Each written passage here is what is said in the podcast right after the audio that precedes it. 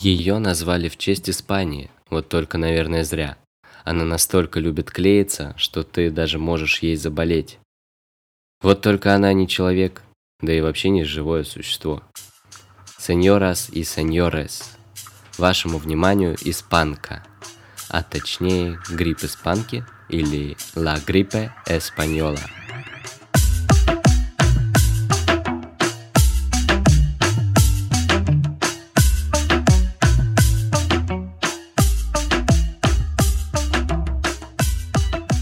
амиго, я Даниэль Громов. Ты слушаешь подкаст о типичных явлениях, необычных историях и личностях стран Латинской Америки и, конечно, Испании. Я переводчик испанского и греческого с лингвистическим высшим, малоизвестный писатель-поэт. Каждый день я ныряю в испанские вайпы, культуру, изучаю новости, традиции испаноязычных стран, много читаю на испанском и хочу поболтать о некоторых фактах э, здесь, на своем подкасте. Я надеюсь, это тебе зайдет, мой амиго. Так что поехали.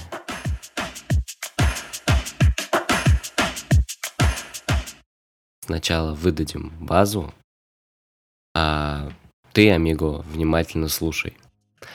Испанский грипп или испанка, ла гриппе эспаньола, это общепринятое название гриппа во время масштабной пандемии – продолжавшийся с 1918 по 1920 год. Заболевание было вызвано вирусом серотипа H1N1, H1N1, H1N1, чтобы что-то отложилось после подкаста. И поразил вирус более 550 миллионов человек. А это на тот момент около 30% населения Земли. Число умерших от испанки достоверно неизвестно – Различные оценки составляют от 17,5 э, миллионов до аж 100 миллионов человек. А это очень большая часть населения в процентах, аж до 5 процентов населения Земли. Что позволяет считать эту пандемию одной из наиболее масштабных катастроф в истории человечества. Однако, всегда есть однако, научные источники оценивают летальность в 2,5% что в 25 раз выше, чем при гриппе другой этиологии, ну то есть другого происхождения. Не H1N1, я так подозреваю. И в соотношении к числу зараженных дает этот грипп испанки смертность в размере 12,5 миллионов человек. Пандемия началась не ранее 1916 года, во время Первой мировой войны. Есть три версии происхождения нулевого пациента – и представь, Амиго, они не связаны с Испанией. Вроде подкаст э, связан э, с Испанией, но вроде как предыдущий не так, чтобы сильно. Но обязательно нужно этот выпуск сделать. Считается, что развитию пандемии способствовали тяготы военного времени. Это у нас антисанитария, плохое питание, скученность людей в военных лагерях и лагерях беженцев. Место начала пандемии однозначно не установлено, однако вызвавший ее грипп получил название испанский. А причиной этого считают то обстоятельство, что военная цензура участвующих в Первой мировой войне стран не допускала сообщений о начавшейся в армии и среди населения эпидемии. В результате нейтральная Испания, нейтральная значит она не участвовала тогда в войнах, Э, первой из европейских стран публично объявила о пандемии э, в мае 1918 года. Слушай, я, наверное, Амиго, извини, но отвлеку тебя, потому что ты мог устать, слушать всякие даты, факты. Дальше мы еще немножко понудим и закончим. Короче, если ты заметил, мой голос немного отличается от голосов в прошлых подкастах. Это связано с тем, что я заболел. Может быть, это совпадение, может, может не совпадение, но это совпадение. Короче, да, я записываю этот прекрасный выпуск об испанке и немного заболел. Ничего страшного, надеюсь.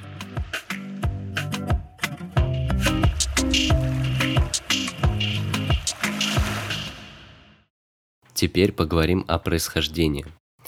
Есть три версии основные происхождения. Североамериканская, происхождения.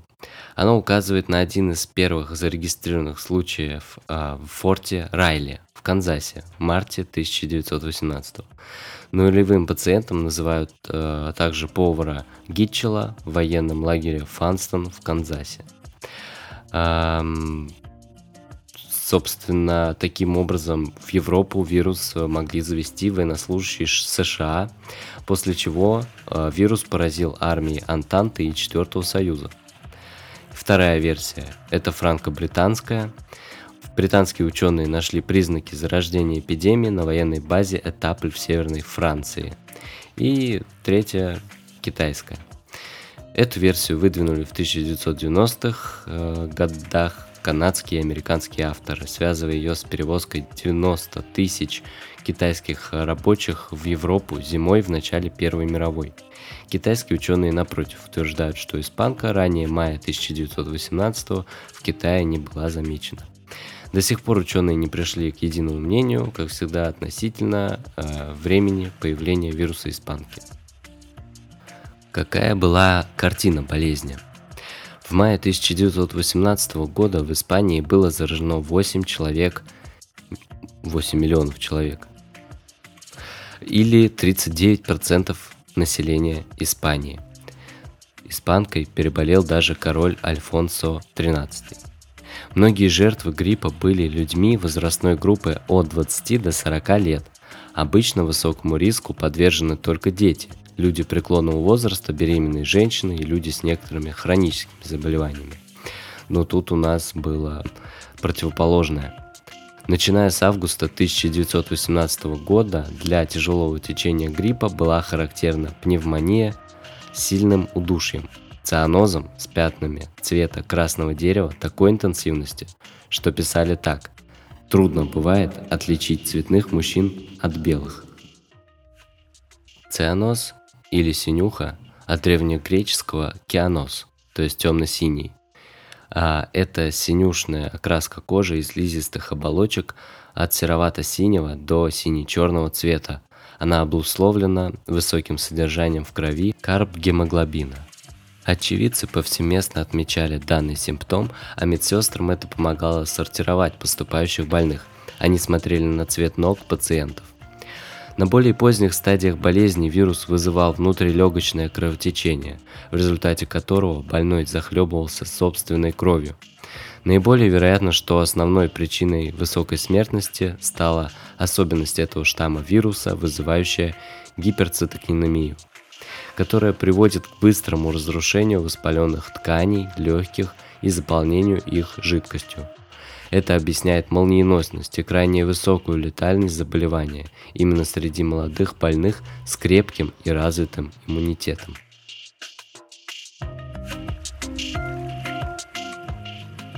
До сих пор не совсем ясно, где впервые появился очаг пандемии. Название «испанская болезнь» указывает лишь страну, где об эпидемии писали открыто в отсутствии военной цензуры.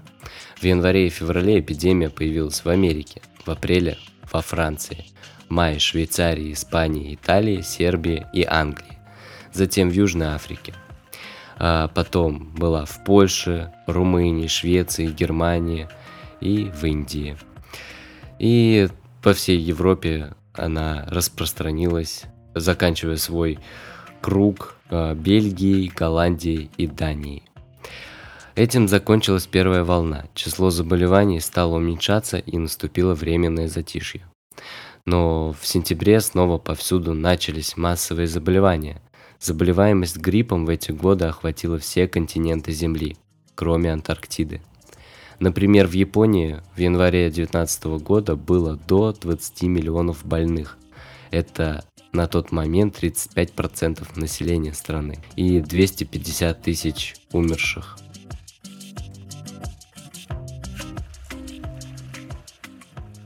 Вследствие технического прогресса транспортных средств, а это у нас и поезда, и дирижабли, и скоростные корабли, болезнь распространялась очень быстро по всей планете. В некоторых странах на целый год были закрыты публичные места, суды, школы, ну для нас это не в новинку, церкви, театры и кино. Тогда продавцы запрещали покупателям заходить в магазины – заказы исполняли на улице. В Прескотте, это у нас США, а, были запрещены рукопожатия. Напоминает, да, что-то? И мне тоже. В последнюю неделю января 1919 вспышка гриппа повторилась в Европе с такой же высокой летальностью, как при второй волне. В мае а, пандемия была объявлена завершенной. Итак, э, скажем еще о летальности немного. Современные ученые считают, что повышение летальности во время второй волны испанки связано с тенденцией к скоплению пациентов с тяжелыми формами заболевания в больницах и временных лагерях, а также с мировой войной, из-за которой были массовые скопления военных и антисанитария. Все это могло привести к ускоренному распространению более смертоносных штаммов вируса.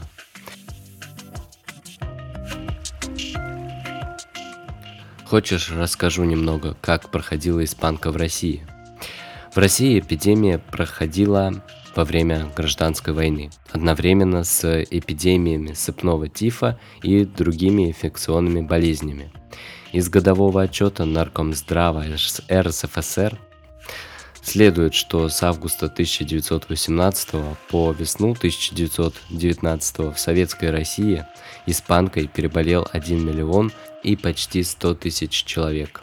Статистика Наркомата здравоохранения РСФСР показывает, что пандемия в России развивалась синхронно с общемировой. Однако весенняя вспышка 1918 прошла почти незамеченной. Прежде всего испанка поразила прифронтовые губернии, больше всего Смоленскую область. Это, ну не область, а тогда это была губерния я так подозреваю, около 77 тысяч зараженных, затем, соответственно, Орловскую, Псковскую, Калужскую, Курскую, Воронежскую и так далее губернии. Ну, соответственно, далее на понижение. Также вспышки заболеваемости произошли на территориях, примыкавших к транзитным путям. Вот, например, во Владимирской губернии, привет землякам, было около 89 тысяч зараженных а это 6% населения губернии на тот момент. В Московской губернии уровень заболеваемости был средним. А, это где-то 30 тысяч или 1,25%. А в столичной Петроградской вовсе был низкий уровень заболеваемости. Испанка не носила в России особо вредоносного характера, да, а, в соответствии со статистикой. Пандемия испанки у нас обошлась без третьей волны, а ее течение не было крайне тяжелым, в отличие от эпидемий тифа, холеры, оспы, гулявших по населению в то же время.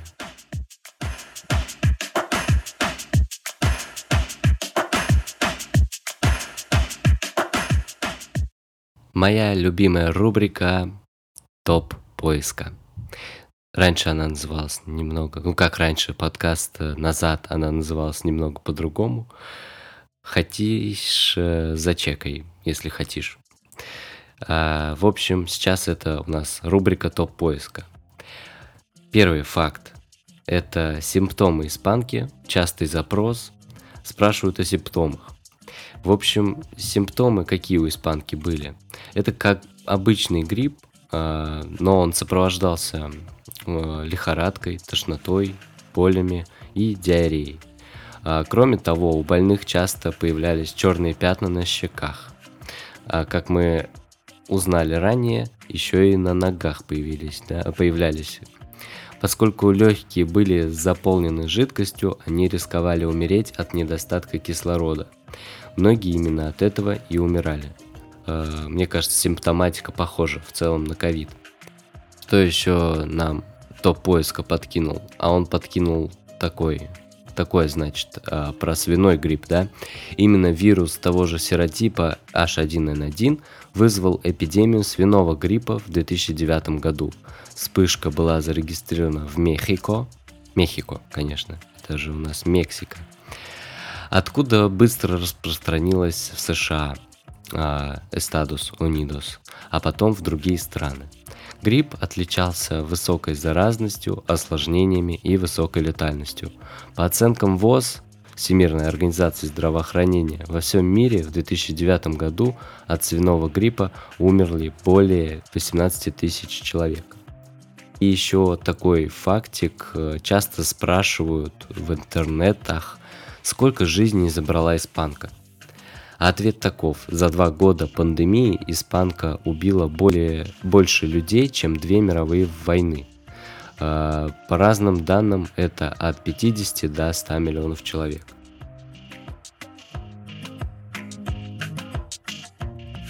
Рубрика «Tres palabras» а, Три слова. Раньше было пять, теперь три. Вообще рубрики у меня часто меняются, как вы могли, как ты мог заметить, Амиго. Но это, это такова, это- если не развиваться, то развития не будет. Безумно можно быть первым, да? Окей, выдохнули, с юмором покончено. Надеюсь, что он не конченый. Это же не мат. Окей, окей, по-испански. La gripe, первое слово, la gripe. А, это грипп, конечно. Слово грипп происходит от французского слова гриппе, э, так пишется, да, как читается, я не буду даже пробовать, потому что я не, не француз. А, Наверное, так и читается грипп. А, Так назвали эпидемию простудных заболеваний во Франции э, аж в 18 веке. Французское слово грипп происходит от французского э, грипп, то есть там просто написание другое, там грипп идет не грипп П, а просто грипп. А грипп это уже клешня, а по-испански клешня у нас гарра. А идея в том, что эта болезнь как бы схватывает вас клешней, вот. И слово, слову около 400 лет, прикинь. Во-первых, между 13 и 14 веками оно засвидетельствовано как грипп де фер, как-то так. Э, Что-то вроде железного крюка или крючка для захватывания или обездвиживания чего-либо. А, Затем мы наблюдаем это слово в 1632 году. Оно зафиксировано в значении каприз или фантазия, как у того, кто привязан к неосуществимой идее. То есть тот, кого э, захватила, схватила идея и не отпускает. Потом мы видим э, слово грипп 1743 в письме Фридриха II Великого к Вольтеру.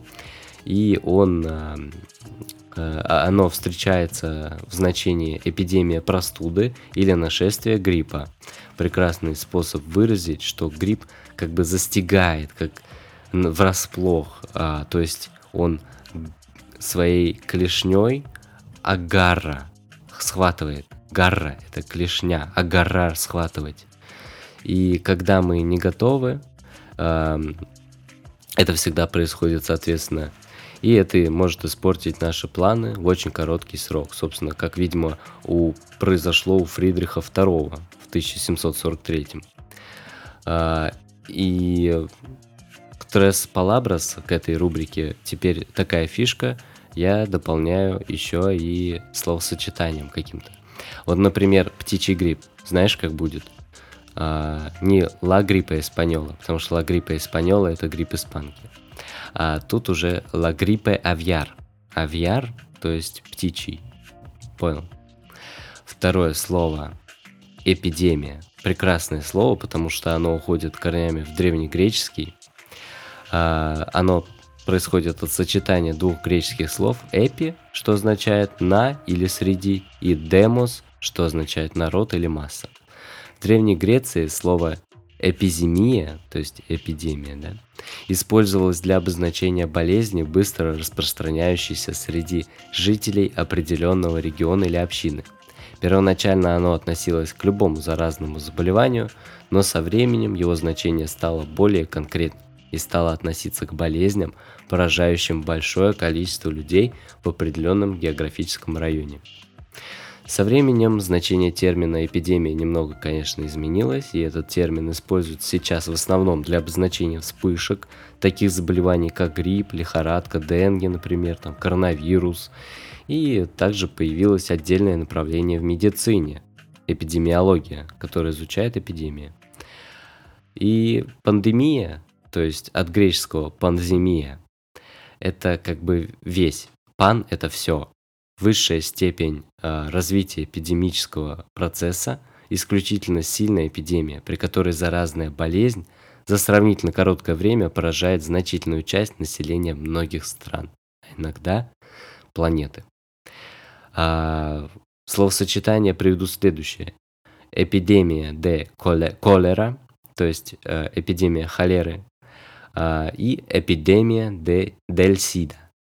А сида – это спид, то есть эпидемия де колера и эпидемия дель сида. Третье слово заключительное. Надеюсь, не утомил. А, вообще, любимая рубрика. Не знаю, чем я мог тебя утомить. Если я рассказываю захв... да, мне самому интересно, значит и тебе должно быть интересно.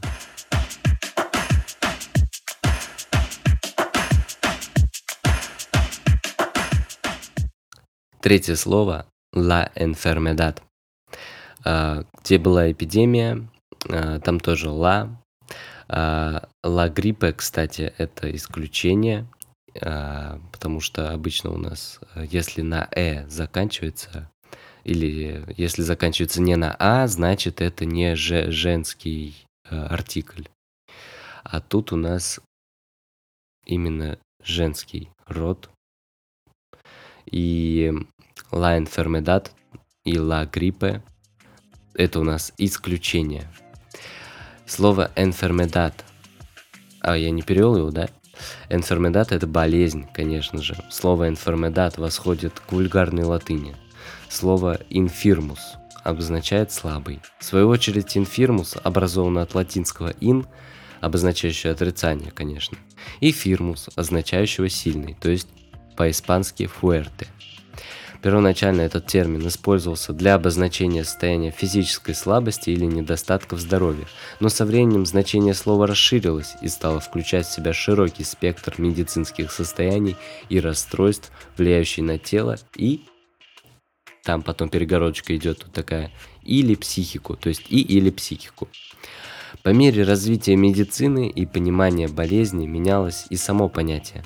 В прошлом многие болезни объяснялись сверхъестественными причинами, однако с развитием медицинской науки были обнаружены биологические, инфекционные, генетические и даже экологические причины многих заболеваний. Окей, окей. La enfermera, знаешь, что это? Я знаю. А la enfermería я тоже знаю. La enfermera – это медсестра, медсестра. И enfermería – это лазарет. Вот, а мы говорили о болезни La enfermedad.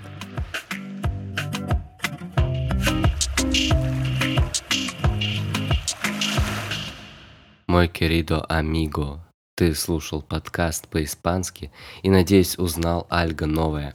Пожелания или идеи по улучшению подкаста пиши мне, пожалуйста, в отзывах или оставляй на почте если что-то хочется больше, чем публичное сказать, не стесняйся.